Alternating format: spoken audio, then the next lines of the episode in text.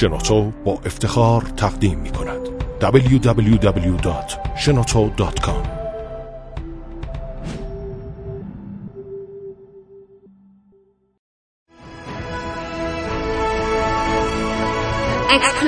کاوشگر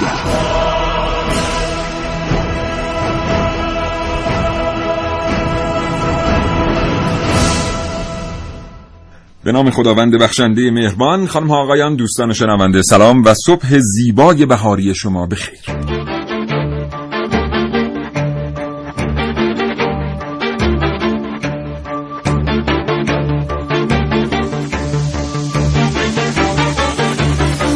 کاوشگر رو میشنوید از رادیو جوان.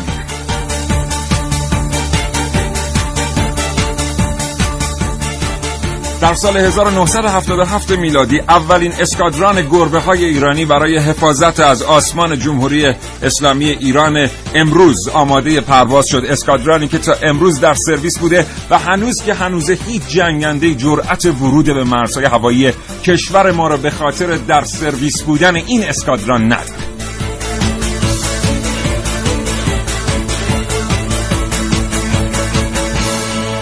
اما شما در مورد این پرنده های پرسرعت، در مورد گربه های ایرانی چی میدونید؟ اگر دلتون میخواد بیشتر بشنوید از شیوه حفاظت از آسمان ایران، این برنامه کاوشگر رو بشنوید.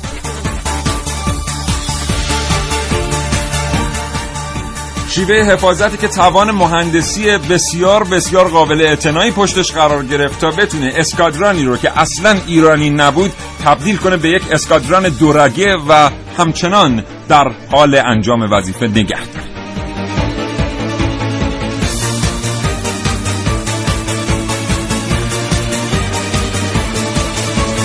میدونید که اگر زندگی روزمره فرصت مطالعه کردن رو از شما گرفته، میتونید کاوشگر رو بشنوید. این برنامه تلاش میکنه تا بخشی از فقدان مطالعه رو برای شما جبران کنه، اما تنها بخشی از فقدان مطالعه.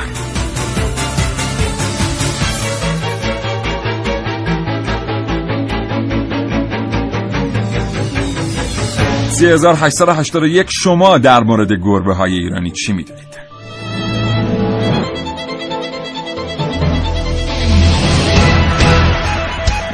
گپ و گفتگوهای علمی، فرصتی برای افزودن اطلاع در جامعه علمی کشور چه میگذرد، همراه با متخصصین، همراه با کارشناسان، همراه با اساتید جامعه علمی کشور در کاوشگر.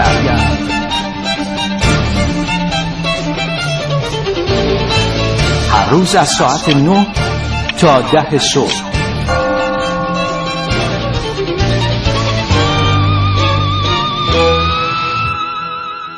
حتما دریافته اید که این برنامه با شما در مورد جنگنده اف چهارده تامکت صحبت میکنیم که اون نمونه هایش که در ایرانن امروز به گربه های ایرانی معروفن. جنگنده‌ای که آمریکایی ها اسمشو گذاشتن تامکت، عقابان پر... تیز پرواز ارتش جمهوری اسلامی ایران اسمشو گذاشتن گربه های ایرانی. و ما تو این برنامه از شما میخوایم که براش اسم پیشنهاد کنید. سه هزار و هشتصد و هشتاد و یک به نظر شما اسم این گربه های ایرانی رو چی بذاریم؟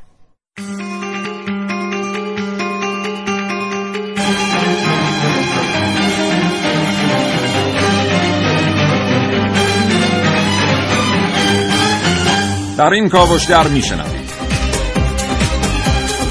میهمان ارزشمند اینجا در استودیو حضور دارن. سرتیپ دوم خلبان دکتر والی اویسی که اطلاعاتی در رابطه با اف چهارده های ایرانی در اختیار ما قرار خواهند و پژوهشگر برنامه کاوشگر محسن رسولی اینجاست. کلی کاغذ جلوی خودش چیده، اطلاعاتی رو گردآوری کرده تا با ما به اشتراک بگذاره.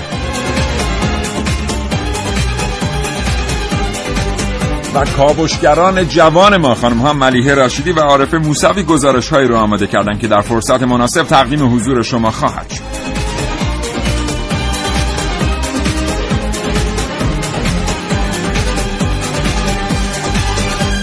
و در نهایت من سیاوش عقدایی این برنامه رو تا ساعت ده صبح به نمایندگی از همکارانم تقدیم حضور شما دوستان شنونده خواهم کرد. و امروز از شما میپرسم به نظر شما اسم این گربه های تیز پرواز ایرانی رو چی میشه گذاشت؟ سه هزار و هشتصد و هشتاد و یک برای ما پیامک ارسال کنید.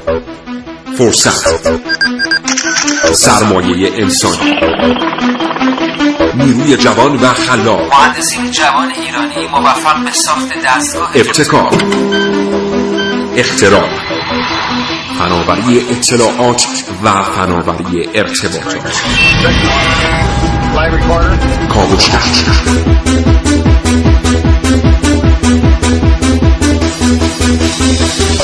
کاوشگر دات رادیو جوان دات آی آر.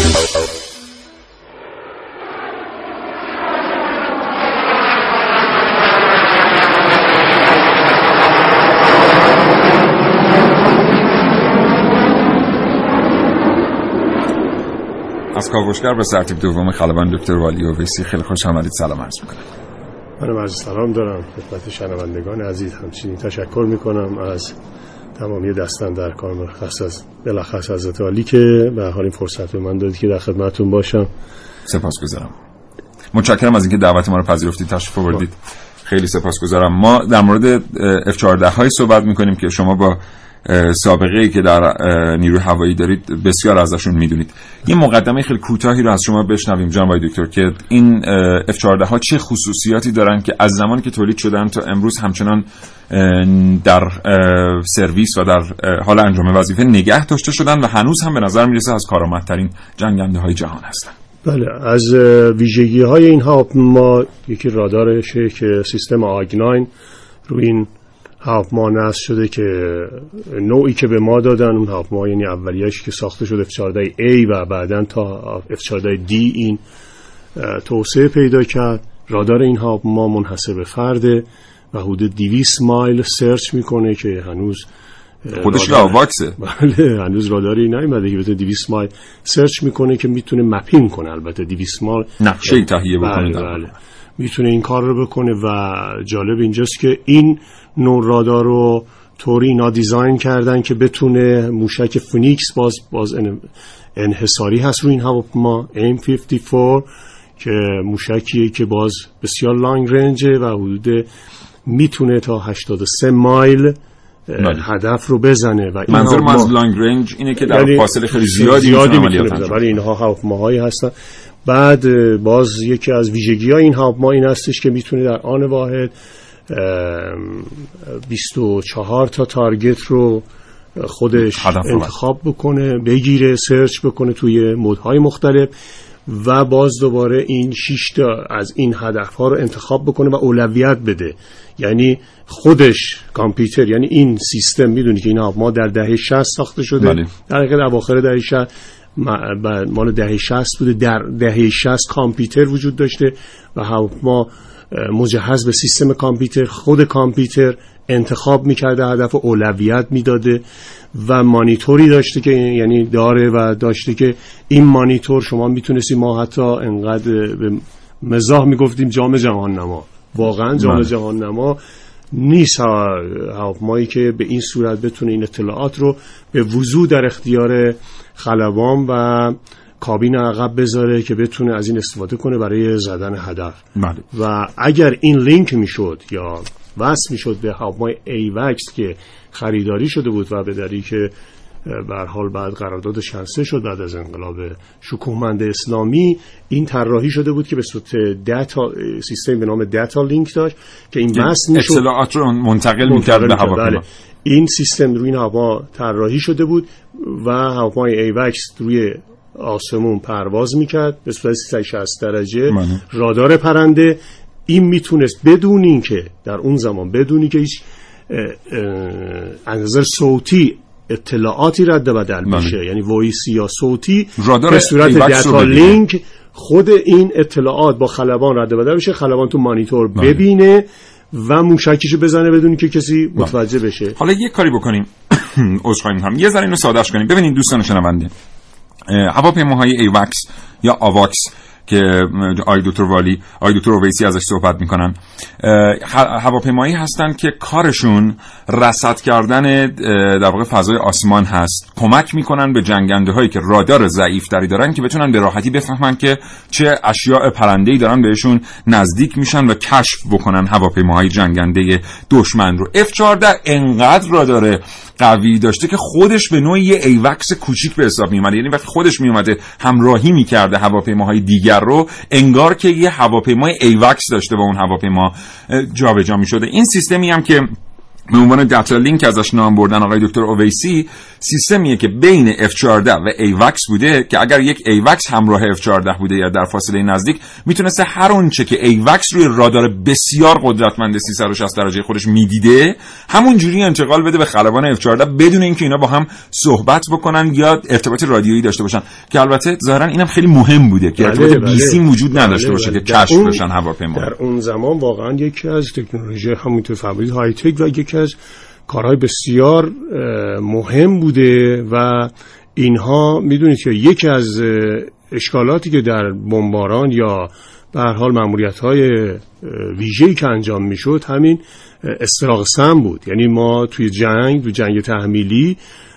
به جایی رسیدیم که بعضی موقع رادیو رو خاموش میکردیم، میرفتیم ماموریت انجام میدادیم که اونها از اون سیگنالی که رادیوی ما میفرستاد نتونن ما رو شناسایی بکنن، ولی اون سیستم نمیتونست این برها ضعف رو داشته باشه. ضمنی که این هواپیما یکی از بازدوار ویژگیاش که فراموش کردم بگم این هستش که میتونه روی هدف کار بکنه بدونی که اون هدف با سیستم ای سی امش بفهمه, بفهمه که داره روش یا قفل شده یا دارن روش سرچ میکنن. ما سیستمی داریم به نام ای سی ام که این کارش اینه که اگر روی هواپیما کار بکنن اون آلارم میده که دارن روتون سرچ میکنن، یعنی رادار روی شما داره کار میکنه. اگر باز دوباره فایر بشه، باز دو یعنی موشک فرستاده بشه، تهدیدو به ما از سمت و اینها میده. ولی این باز یه سیستمی داشت که اجازه نمیداد تا لحظه زدن و متوجه به طرف مقابل و یک باز دوباره ویژگی این که موشکی که از این هواپیما فایر میشد یا میرفت شلیک میشد، این موشک از زیر آب ما میومد و میرفت بالا، ارتفاع میگرفت، از بالا حمله میکرد. وقتی از بالا حمله کنی به هواپیما دیگه راه گریزی برای این وجود, وجود نداره. نداره، هر جا بره این میاد. ولی وقتی از لول خودش یا همسط خودش بخواد، هواپیما میتونه از مشعله ها یا فلرها استفاده کنه، گیج یا کنه. یا حالا استفاده یا به اصطلاح برک کنه یا شدید گردش های خیلی شدید بکشه و اینو به هر حال منحرفش کنه. سپاسگزارم دکتر والی اویسی عزیز، همچنان دوستان با کاوشگر همراه باشید و اطلاعات بیشتری در اختیار شما قرار خواهیم داد. یادتون نره برای سه هزار و هشتصد و هشتاد و یک پیامک بفرستید. اینجا تو برنامه کاوشگر ما میخوایم همینجوری برای خودمون یه اسم انتخاب کنیم برای گربه های ایرانی و بگیم که این چیزی رو که آمریکایی ها اسمش رو گذاشتن تامکت، همون گربه تاموجری، و خلبانان دلاور ما در نیروی هوایی ارتش جمهوری اسلامی غیر رسمی بهش گفتن گربه های ایرانی و ما رسانه‌ای ها هم به این دامن زدیم، شما اسمشو چی میذارید؟ سه هزار و هشتصد و هشتاد و یک کاوشگر رو بشنوید. نگاه موشکافانه، خط به خط، زیر ذره بین، در کاوشگر جوان.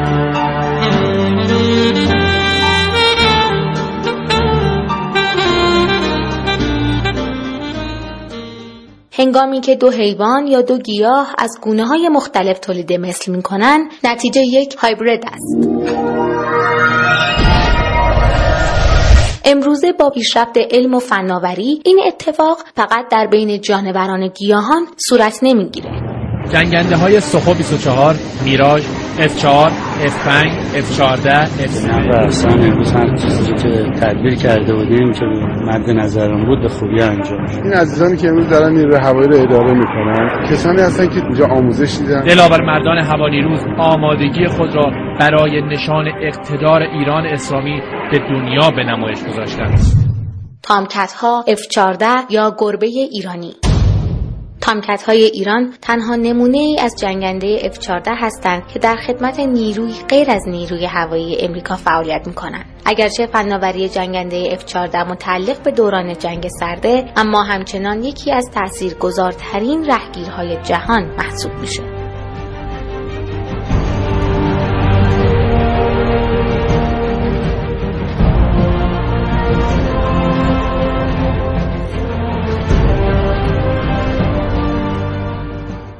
پس از جنگ تحمیلی با توجه به شرایط تحریم علیه ایران، نیروی هوایی ایران با توسل به اقتصاد مقاومتی و تولید داخلی توانست بعضی از قطعات یدکی این پرنده رو بسازه. امیر اویسی، فرمانده پایگاه هوایی: ما قبل از انقلاب شکوهمند اسلامی اجازه حتی باز کردن قطعات کوچیک رو نداشتیم. این قطعات بایستی توسط مستشاران باز میشد و به امریکا صادر میشد. پس از تعمیرات دوباره برگشت داده میشد و در اینجا باز همکاران ما سوار میکردن. الان این افتخار نصیب همکاران من و تمامی تیزفروازان هست که با خود اتکایی تعمیرات اساسی رو داریم خودمون انجام میدیم، آموزش‌های پروازی رو در داخل داریم انجام میدیم. قبلا تمام اینها در خارج از کشور انجام میشد.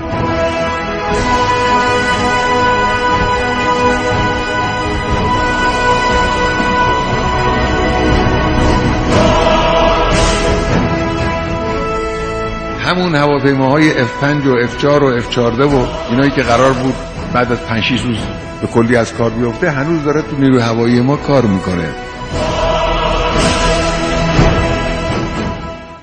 کاوشگر جوان، ملیحه رشیدی.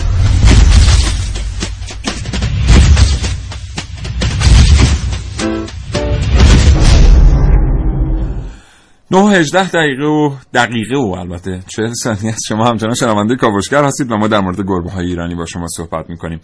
قرار بود برای ما پیامک بفرستید و اسم پیشنهاد بدید برای اف چهارده های ایرانی. خیلی اسما خیلی خوبه ولی بعضیاش مثلا خیلی به هواپیما نمیخوره. مثلا یه نفر گفته که اسمشونو بذاریم مثلا رعد آسمانی، که گفته مثلا آسمان سالاران جمهوری اسلامی ایران، که البته اسم خیلی خوبیه ولی مثلا فکر کنین رو بخواید رو هواپیما بنویسیم بعد یه بوئینگ هفتصد و بیست و هفت باشه این اسمش جاشه. ولی برای ما پیامک بفرستید. این پرشنکت هم که خیلیا اسمشو پیشنهاد دادن همون گربه ایرانیه. خب گربه ایرانی که قشنگتره. ولی بازم متشکرم، خیلی خیلی ممنونم از اینکه برای ما پیامک میفرستید. اینا همش شوخیه و این اسم‌ها همش اسمای قشنگی. هر کسی به سلیقه خودش پیشنهاد کرده. سی هزار و هشتصد و هشتاد و یک پیامک شما رو دریافت. اما یه پیامکی برای ما اومده. این پیامک خیلی جالبه. دوستی گفته که این اف چهارده هایی که الان ما داریم ازش استفاده می‌کنیم از رده خارجن و هواپیماهای دیگه‌ای هستن که الان ازشون استفاده میشه و یه اسمی هم مناسب هواپیماهای از رده خارج ایشون پیشنهاد کردن که بذاریم روی این هواپیماها. آقای دکتر اویسی، ما به اف چهارده ها میگیم از رده خارج. آمریکا اینا رو از رده خارج کرده ولی میدونیم که پشت از رده خارج شدن اینا یه سناریویی وجود داره. از شما میشنویم که چرا اف چهارده از رده خارج شد. بله، برسون برسونم. میدونی که هواپیمای اف چهارده رو فقط انحصاراً در زمان قبل از انقلاب امریکایی‌ها فقط به ایران داده بودن.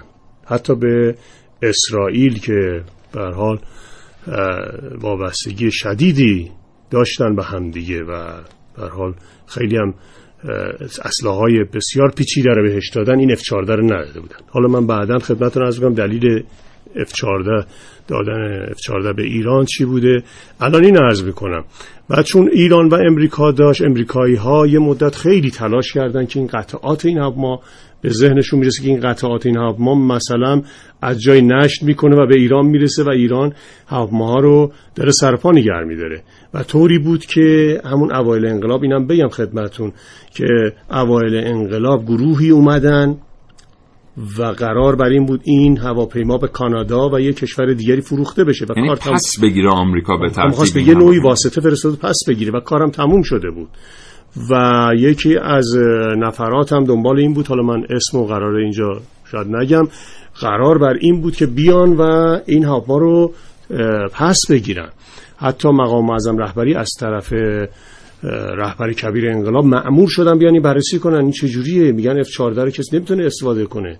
وقتی امریکایی‌ها رفتن چون آموزش ناقص مونده بود همینطوری رفته بودن، ایشون اومدن اون موقع در نماینده ویژه حضرت امام بودن، مقام معظم رهبری اون موقع، اومدن بررسی کردن، با فنیا صحبت کردن، گفتن شما این نمیتونید پرواز بدید. اونا گفتن چرا؟ اگر دستور بدید. بالاخره ما آموزش کامل بلد. ندیدیم ولی میتونیم. با خلبان‌ها هم صحبت کردن، اونها هم گفتن ما آموزشمون رو کامل ندیدیم، خیلی از آموزش‌ها، کتاب‌ها، داکیومنت‌ها ندادن به ما و بردن. ولی همونجا دستور داده شد که این عملیاتی بشه. حالا این می‌خواستم عرض بکنم و هواپیما عملیاتی شد. هشت سال هم جنگید و اونها فکر می‌کردن بعد از رفتنشون، چون من اون موقع اف چهارده نبودم، در مورد اف پنج میگفتن یک ماه تا دو ماه دیگه وقتی ما رفتیم امریکایی‌های مستشار رفتن این میخوابه. وای به حال اف چهارده که پیچیده ترین هواپیمای دنیا بود، سیستم بله. کامپیوتری و اینها بله. حالا عرض می‌کردم اینها بله. فکر می‌کردن که دیگه دستوان نره، دست ما داره بله. قطعاتش میده، ما داریم اینو عملیاتی می‌کنیم. برای این کار اومدن هواپیمای اف چهارده رو برای اولین بار در خود امریکا، همچین اتفاقی تا حالا نیفتاد، تمام اف چهارده رو خورد کردن که هیچ چیز آثاری ازش نمونه. بله. اصلا تا حالا سابقه نداشته، هواپیما رو رد خارج کردن، هنوز بله. مثلا اف چهار اونها داره میپره بله. ولی هواپیمای قدیمی تر از اونم داره میپره، ولی اف چهارده رو به این از رده خارج کردن که وقت دست ایرانی‌ها نرفته. هدف این بود، اینی که ایشون میگه شاید اینطوری باشه. خدمتتون عرض کنیم که بله اف چهارده رو میتونید روی اینترنت ببینید، مقالات بسیاری وجود داره که نشون میده که ارتش آمریکا به خاطر نگرانی از نشت کردن تکنولوژی و قطعات اف چهارده این جنگنده رو از دور خارج کرد و این اطلاعات رو نگه داشت نزد خودش. اف سی و دو که تو در همین هم... پیامک بهش اشاره شده، بسیار از تکنولوژی اف چهارده درش استفاده شده. برای ما پیامک بفرستید به سه هزار و هشتصد و هشتاد و یک. شما اسم اف چهارده رو چی میگذارید تا ساعت ده صبح؟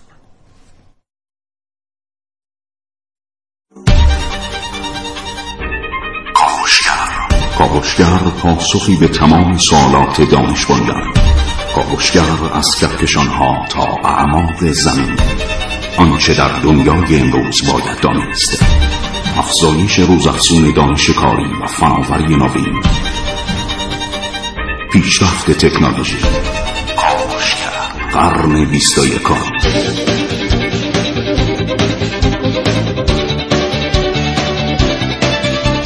کاوشگر بله همچنان این کاوشگر که تقدیم حضورتون میشه. بعضی پیامک میفرستن میگن چرا انقدر میگی؟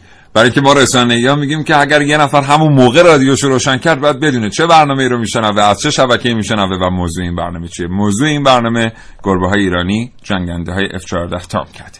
محسن رسولی به ما پیوسته در استودیو. محسن سلام، صحبت بخیر. به نام خدا. بنده عرض سلام و خسته نباشید دارم خدمت شما سیاوش جان و خدمت مهمان محترم برنامه امیر سرتیپ اویسی و تمام شنوندگان محترم کاوشگر. سلامت باشید، فرصت داشتید. خواهش می‌کنم. من یک تاریخچه مختصری در مورد ساخت و ورود تامکت‌ها به ایران بگم، بعد بریم سراغ مسائل بعدی.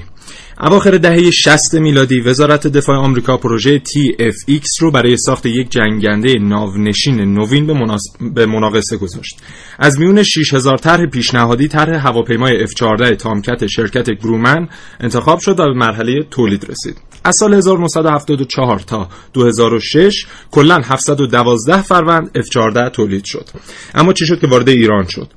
اوایل دهه هفتاد میلادی نیروی هوایی ایران به دلایل متعددی از قبیل جلوگیری از نقض حریم هوایی ایران توسط برخی کشورها قصد داشت قدرتمندترین هواپیمای جنگنده دنیا رو خریدار کنه. نهایتاً از بین گزینه‌های پیش رو مثل ایگل، هواپیمای اف چهارده مدل A معروف به تامکت یا همون گربه ایرانی در حال حاضر در حال حاضر انتخاب میشه و در سال هزار و نهصد و هفتاد و چهار طی قراردادی ده ساله به ارزش دو میلیارد دلار که بزرگترین قرارداد با یک شرکت آمریکایی در زمان خودش بوده، هشتاد فروند اف چهارده به همراه هفتصد و چهارده فروند موشک هوا به هوا به آمریکا و شرکت گرومن که در اون زمان به دلیل هزینه‌های بالای تولید اف چهارده در شرف ورشکستگی بوده سفارش داده میشه.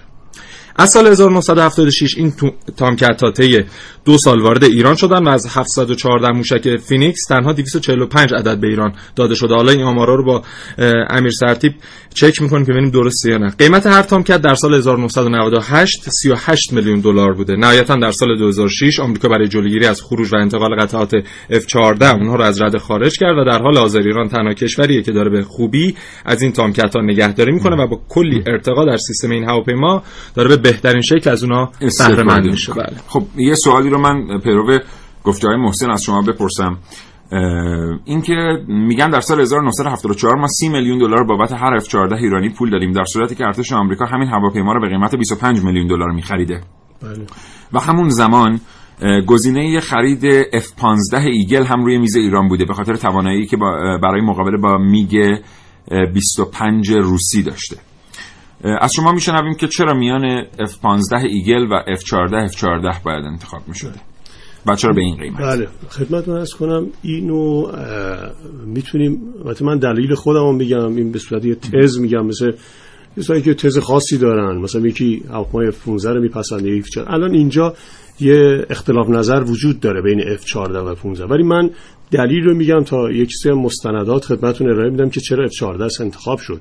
اینی که آقای رسولی فرمودن که بله یه مقدار کمک کرده ایران به شرکت گرومن که بتونه سرپا وایسه، این تا یه حدودی صحت داره، ولی چرا اونها اومدن اف چهارده رو به ما دادن؟ دلیل اصلیش اینه که هواپیمای میگ بیست و پنج می اومده از روی خاک ایران رد می شده به خاطر ارتفاع پروازی ارتفاع بالا, بالا و هیچ ما هیچ به هر حال پدافندی برای این که اینو بتونیم یا مانعش بشیم یا بزنیمش نداشتیم نه. و میدونی یه هوا جاسوسی رکانسانس، البته بعداً اینو تبدیلش کردن به بمباران حتی مه.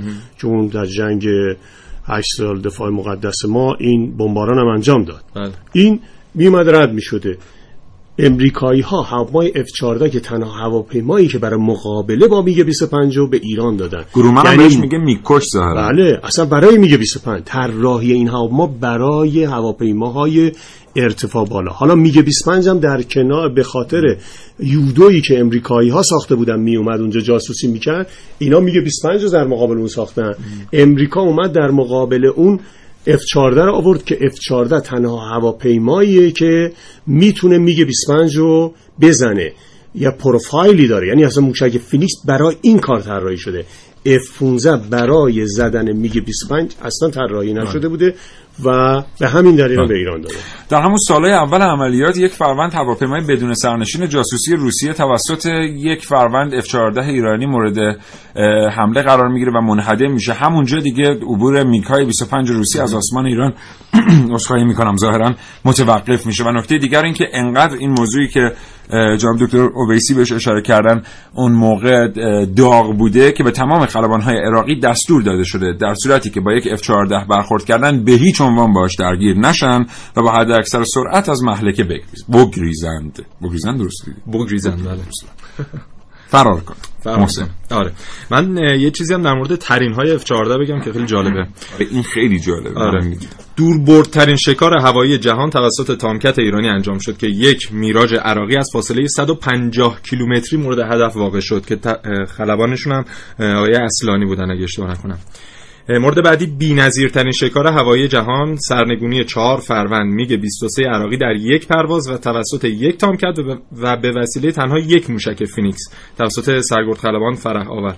آمار شکار هوایی سه تا میگ باید از آمریکا که خود آمریکایی‌ها بهشون گفتن که تامکت هنوز برای خلبانان عرب زوده و این نشون میده که خلبانان ایرانی چقدر. البته این دلیلش اینه که اون تعدادی از خلبانان ایرانی که ظاهرا رفته بودن به آمریکا و انگلستان برای دوره دیدن همشون با رتبه‌های ممتاز در واقع میتونن دوره ها رو تموم کنن. بله و این سوالا میتونیم از امیر سرتیپ بپرسیم چون ایشون آخرین پرواز اف چهارده رو در زمان جنگ هم داشتن و اولین موشک فی... سجیل رو هم شما مثلا که بله بله آزمایشش رو انجام دادیم. هم کافرگیری برنامه بله. کاوشگر بله. چرا ما سرتیپ اویسی رو دعوت کردیم بله. به برنامه؟ خدمت عرض کنم که ما خب به جایی رسیده بودیم که میخواستیم به هر حال جنگ رو ادامه بدیم تا زمانی که پیروز بشیم بله. بنابراین زمان برای ما معلوم نبود که کی این پیروزی از آن ما خواهد شد درست. ما دنبالی نبودیم که بنابراین بایستی ما از نظر اون ذخیره های موشکمون به هر حال نگه می‌داشتیم. این بود که اولا که ما اومدیم تاکتیکی رو با استراتژی که شهید بزرگوار یادی بکنیم، شهید بزرگوار بابایی اومدن و این روشون شاد اومدن و چیکار کردن؟ هواپیمای اف چهارده میدونی که به ما طبق قراردادی که به امریکا با آمریکایی‌ها داشتیم، اینم توی پرانتز عرض کنم، قرار بر این بود هواپیمای اف چهارده فقط در دو تا منطقه شیراز و اصفهان باشه و اونجا حق جابجایی نداره تا زمانی که امریکایی‌ها خودشون هماهنگ کنن. اینا میترسیدن که این اطلاعاتش نشر پیدا بکنه. بنابراین به دستور شهید بابایی هواپیمای اف چهارده از اصفهان منتقل شد و رفت بوشه فقط برای اینکه ما بتونیم زمان کمتری پرواز کنیم، این هواپیماها رو بتونیم بیشتر نگه داریم و زودتر بتونیم به هدف برسیم. اینجا بود که ما هدفمون یکی نگهداری هواپیما بود، یکی تعداد موشک بیشتری داشته باشه بتونیم جنگ رو ادامه بدیم بل. دیدیم خب بالاخره این ذخیره موشک ما ممکنه یه روزی تمام بشه. اینجا دوستان همکار من که فنی بودن اومدن طرح ساخت موشک که نمیتونستن داشته باشن، تکنولوژی اون موقع رو نداشتن، اومدن تبدیل کردن موشک زمین به هوا رو که همون موشک های زمین به هوا رو تبدیلش کردن به موشک سجی که هوا به هوا بود. این در دنیا بی سابقه بود بله. این کار رو و اینو سوار کردن روی هواپیما. خب میدونید معلوم نبود چه اتفاقی بیفته، موشک زمین بالا هواپا رو بکنه ببره بله. هواپیما رو اصلا جدا نشه از هواپیما و هواپیما میدونی موشک فایر بشه مانه. خودش یه هواپیما میبره، معلوم نیست به کجا ببره. اینها تمام موارد بود. من این افتخار رو داشتم که در روی ما اون وقت عملیاتیشو، من اولین موشک عملیاتی که در روی خلیج‌وار علیه میراژ من فایر کردم که دو تاشو با هم فایر کردم مانه. این افتخار نصیب من شده بود که من شد میراژ. نه حالا خب ما یه اشکالاتی داشتیم، اینا باید بگیم دیگه، اشکالاتی داشتیم. این اولین بار بود که ما داشتیم فایر میکردیم موشک رو و نمیدونستیم همینی که فایر شد این هم جدا شد و پروفایل انجام داد. واقعا پیروزی بزرگی بود. ولی خب یه چیزی به نام انگلیش فایرس و هدینگ بعد این داشته باشه که بچهای ما اومدن تاسیس کردن، همون باعث شد که اشکالات رفع بشه. در حمله مرصاد یکی از دوستان ما، همکاران ما، آقای عادلی زد یه میگه بیست و سه رو با اون زد که دیگه آنجا. یعنی با همین موشک سرجی سال هزار و نهصد و هشتاد و هفت بله. بله. بله. حالا یه چیزی هم من در مورد میراژا بگم. ارتش عراق اصلا به خاطر مقابله با اف چهارده ها میراژ ها رو خرید، به خاطر اینکه در ارتفاع پایینی پرواز میکردن و رادارهای اف چهارده قابلیت دیدن اونها رو نداشتن. اینا میبرن در ارتفاع خیلی پایین. البته الان تاییدش رو از امیر اویسی میگیریم که آیا واقعا اینطوری بوده یا نه. بر اساس مطالعات ما خیلی ارتفاع پایینی قرار میگرفتن، اف چهارده رو که میدیدن ناگهان ارتفاع میگرفتن و اقدام به حمله میکردن. آیا واقعا میراژ ها میتونستن با اف چهارده مقابله کنن؟ چون ظاهرا چند فروند اف چهارده هم از پا در اومده به همین ترتیب. نه چند فروند نبوده، ولی اینا از این تاکتیک استفاده کردن که من خودم هم با یکی از این موارد مواجه شدم که اینها ارتفاع پایین می اومدن. بعد خب بعد هواپیمایی که در ارتفاع بالا پرواز میکرد تقریبا ترید بود یا یک هدفی بود، هدف کاذب برای ما من.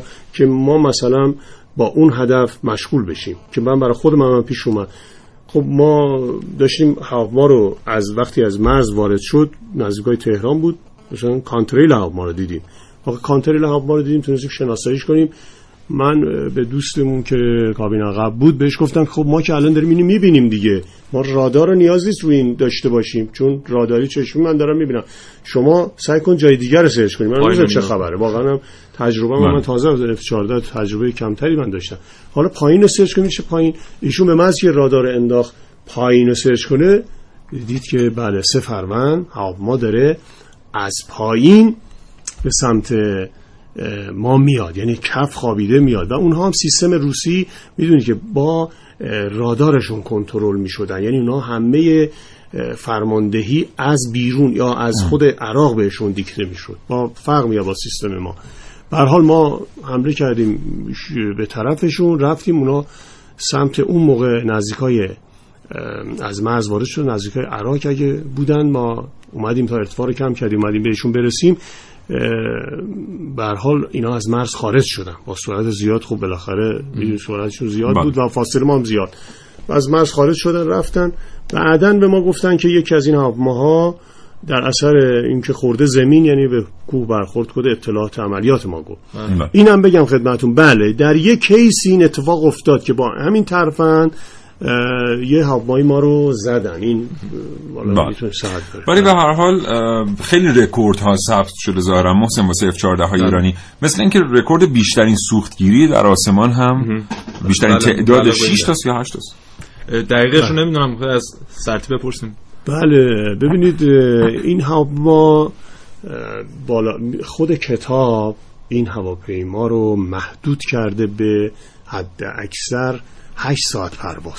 یعنی کتاب طبق کتاب دشوان یا تی اویی که این هواپیما داره میگه هشت ساعت حد اکثر پرواز کن. اونم به دلایلی که حالا مثلا باعثی روغنش تست بشه، اون براده هایی که در روغن هست و اینا ها. یه سری مسائل محدودیت ها داره نه نظر بنزین. ولی سوختگیری در هوا خب این تعداد مهم نیست، ممکنه شما هی تونتون بری سوخت بگیری، ولی دیوریشن یا زمانی که شما در هوا میمونی رکوردش رو این هواپیما در ایران زده که به هر حال من خودم با این نه ساعت خورده‌ای پرواز انجام دادم آه. و این افتخار نصیب من شده که به هر حال بتونیم از آسمان کشور حفاظت کنیم. دلیل حالا چی بود؟ دلیل این که ما محدودیت داشتیم، ما بایست دیگه ما بلند میشد منطقه رو نگر میداشت تا دیگری بیاد جایگزین این بشه. اگر ما نمیتونستیم زیاد بمونیم، سوختگیری بکنیم، به هر حال بعضی موقع هواپیمامون باور بفهمید اشکال داشت هم. مثلا اشکال جنراتور داشت. من هواپیمای من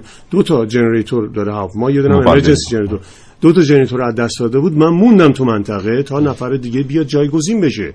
خب این خطر بودش، ولی خب با ریسکای اینطوری کردیم برای اینکه منطقه رو خالی نذاریم، به محضی که چون میدونی که ما حفاظت از ناوگانی که نفت و از جزیره خارک به تنگه هرمز هم میکرد با ما بود. اسکورت اینا رو ما انجام میدادیم و اگر یک لحظه اونجا رو ما خالی میذاشتیم سریع اونا همونطور که میگفتی میدوزن اف چهارده هست نمیمدن. به محضی که اف چهارده میشست اینا هم خب استراخسم میکردن، میشست برا فاصله میومد و کشتی ما رو میزد و سوپرتاندارد با سوپرتاندارد با اگزوست موشک اگزوست میومد هواپیمای ما رو. ما اونجا اومدیم زمان رو طولانی کردیم. تعداد سوختگیری شاید زیاد از نظر خودم میگم مهم نی، ولی زمانی که در هوا مونده اینا ما مم. که لیمیتی که خود امریکایی ها گذاشتن رو شکونده این مهمه مم. من این افتخارم باز داشتم. مثلا حالا میشه از روی زمین که من بلند شدم شب بوده مالی. خب غروب میشه، هوا یعنی خورشید غروب کرده بود، من تیکاف کردم. خب وقتی تیکاف میکنی خورشید رو ببینی. من دو بار طلوع و دو بار غروب و دو بار طلوع رو در یک منطقه، البته هوای مسافری ممکنه این اتفاق براش بیفته این اتفاق بیفته ولی از یک منطقه نه، از مثلا ایران مثلا بره به اروپا مثلا مالی. ولی برای هوای شکاری که از مثلا اصفهان من بلند شدم بلد. و دوباره در اصفهان نشستم، دوبار طلوع و غروب رو در اصفهان دیدن. خب یه چیز جالبی که بر من اتفاق افتاد در روزهایی که شب‌های کوتاه داشت تابستون شب. خب یه فرصتی بگیریم از خانم شورای شایان محسن اگه موافقی در اتاق فرمان. همچنان برای ما پیامک بفرستید، اسم پیشنهاد بدید برای این گربه های ایرانی به سه هزار و هشتصد و هشتاد و یک. بریم برگردیم این سوال رو از آقای دکتر اویسی بپرسیم که ما شنیده ایم و خیلی جاها روی شبکه اینترنت می‌بینیم و در مقالات می‌بینیم که تامکت‌های آمریکایی طراحی شدن برای نشستن بر روی ناوها، اما ظاهراً یه تغییراتی اتفاق افتاده در تامکت‌های ایرانی که اینا قابلیت نشستن بر روی ناو رو ندارن و فقط بر روی خشکی و بر روی لند میتونن بنشینن. حالا اختلاف نظرهایی هم وجود داره. اطلاعات دقیقی رو از آقای دکتر اویسی دریافت می‌کنیم. با ما همراه باشید تا ساعت ده صبح. جستجو، تحقیق، آگاهی، گفتگو با دانشجویان، تلاش برای دریافت دانستنی‌های بیشتر. کاوشگر جواب.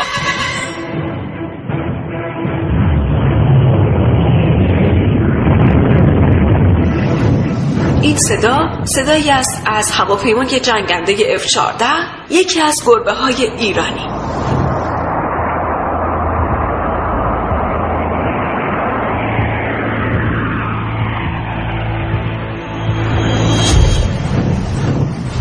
گربه های ایرانی تنها نمونه از جنگنده اف چهارده هستند که در خدمت نیروی غیر از نیروی دریایی آمریکا فعالیت می کنند. این جنگنده ها در سال هزار و نهصد و هفتاد و چهار خریداری و در سال هزار و نهصد و هفتاد و هفت اولین هواپیمای پروازی این جنگنده آماده فعالیت شد.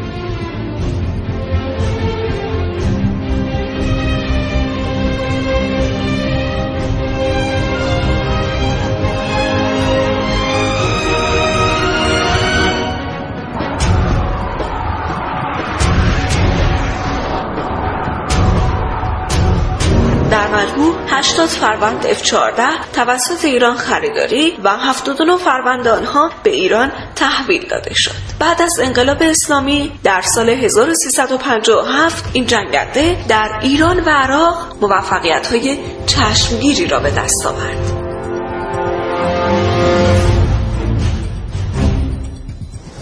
نیروی هوایی ایران با وجود دشواری‌های فراوان موفق شد تا در طول جنگ با عراق توان انجام مأموریت را برای حدود شصت فروند از جنگنده های اف چهارده حفظ کنند. ایران تاکنون بسیاری از قطعات این هواپیما را ارتقا داده و به روز رسانی کرده است.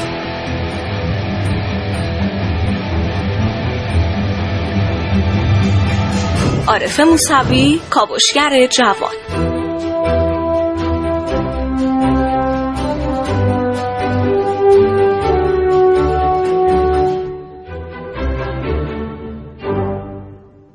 نه و چهل و دو دقیقه و سی و پنج ثانیه است. همچنان شنونده شبکه رادیویی جوان هستید، برنامه کاوشگر، و ما در مورد گربه های ایرانی صحبت می‌کنیم. بله، خب می‌خواستیم این سوال از سرتیپ بپرسیم که لندینگ روی ناو و زمین اف چهارده رو برام توضیح بدن که آیا درست این تغییرات صورت گرفته یا همچنان گربه ایرانی میتونن روی ناوها بشینن. ببینید این هواپیما برای نیوی یا نیرو دریایی از اول طراحی شده. بله.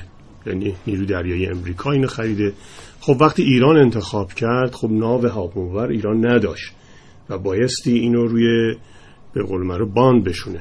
هیچ تغییری روی این هاپما داده نشده برای اینکه از روی ناو بیاد مثلا روی زمین بشینه. هواپیمایی که میتواند روی ناو بشینه مطمئناً میتواند روی باند هم، یعنی باند بنشینه.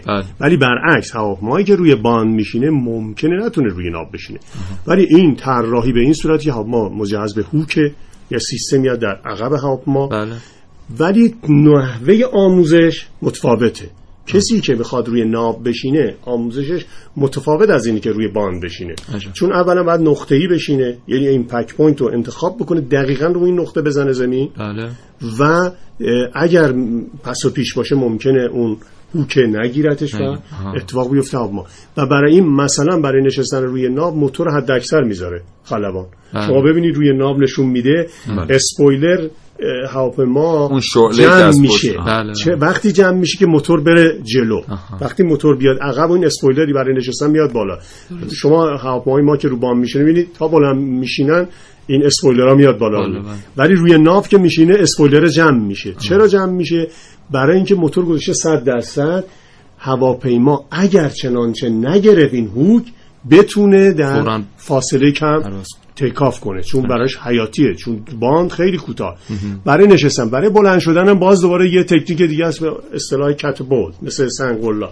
این هواپیماها رو یک سیستمی در جلو این هواپیما دیزاین شده که ما نیل میشه. نیل یعنی مثلا اون شطوری که زانو میزنه. بله بله. میشی میاد پایین و این نگرش میداره از عقبم، اون تراست که ما داره میاد پشتش. ها. یعنی اگزاستش میزنه.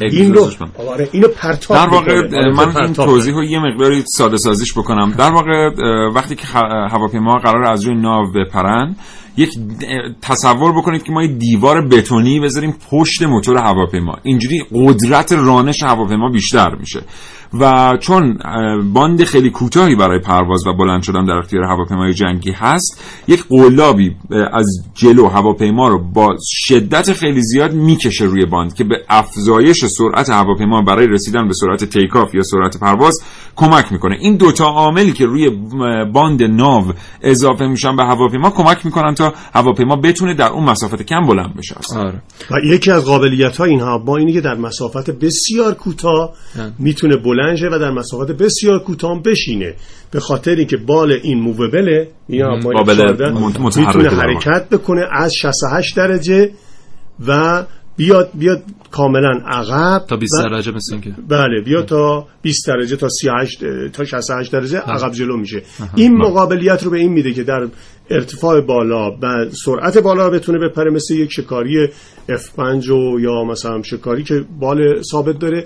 وقتی میاد رو زمین با حد اقل سرعت، یعنی هواپیمای بونانزا که ملخی هست تو این این هواپیمای اف چهارده تونسته تو بال این، البته تو ایران بالا این بپره، یعنی حدود صد و پانزده نات سرعت، صد و پانزده گره سرعت. بله. بله. جالب بدونید فاصله دو سر بال وقتی که بسته است برای هواپیمای اف چهارده ده متر و موقعی که باز میشه این فاصله بیست متر. بله. تغییر میکنه. بله. فقط من یه سوال داشتم ازتون. جای گفتید که اف پنج رو بیشتر از اف چهارده دوست دارید، چرا؟ خب اف پنج هواپیمایی که شما اف چهارده تکنولوژی پرواز میکنه، خلبان پرواز نمیکنه. میدونی که اف چهارده تنها هواپیمایی که در دهه شصت ساخته شده سیما گلاس کاکپیت بوده. ها. که دهه هفت اواخر دهه هفتاد اومدن تازه تو هواپیمای جدید نیو جنریشن اومدن گلاس کاکپیت کردن هواپیما رو و و کسی که با اف پنج میپره خود هم... یعنی خلبان میپره با، ولی اف چهارده سیستمه که سیستم میپره، تکنولوژیه. اونجا باید سواد آدم پرواز میکنه، ببخشید در اف پنج خود خلبان پرواز میکنه. فرق ما یک دقیقه و سی ثانیه فرصت، ما واقعا نمیخواستیم در مورد بهینه‌سازی صحبت بکنیم، میخواستیم در مورد این صحبت بکنیم که این هواپیماها این همه وقت بدون پشتیبانی آمریکایی ها در سرویس ماندن و به هر حال امیدوارم تونسته باشیم اطلاعاتی رو در اختیار شما قرار بدیم که شما رو آشنا بکنه با سیستم پیچیده اف چهارده ها و رشادت‌هایی که عقابان تیز پرواز ارتش جمهوری اسلامی خلق کردن به وسیله همین هواپیما، همین گربه های ایرانی. یک کوتاه از شما بشنویم در مورد این سیستم راداری جدیدی که افزوده شده به اف چهارده.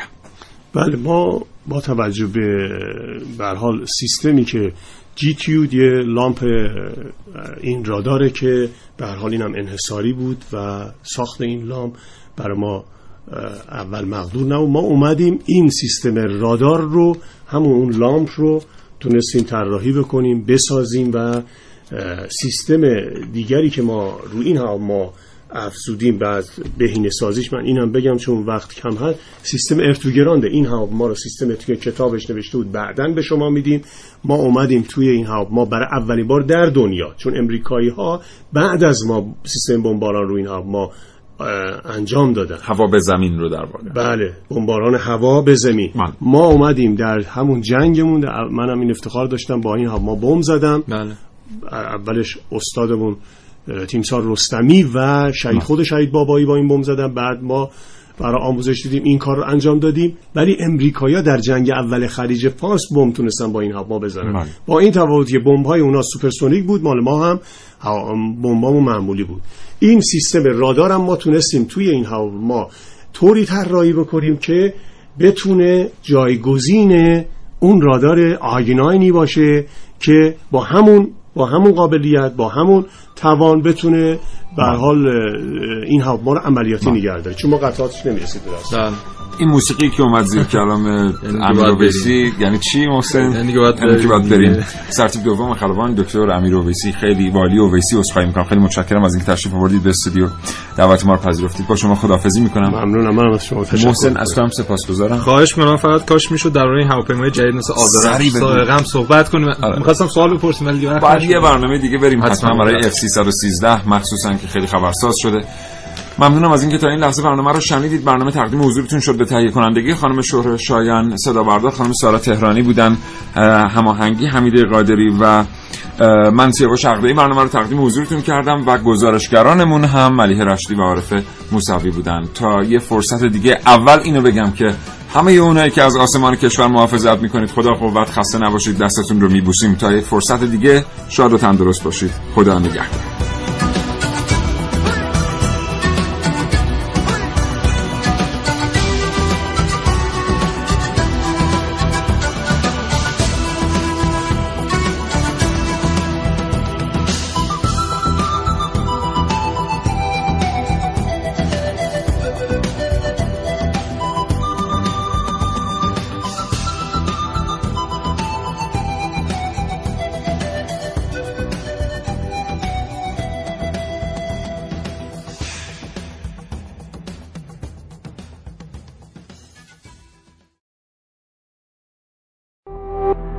شنوتو ارائه دهنده پادکست های صوتی فارسی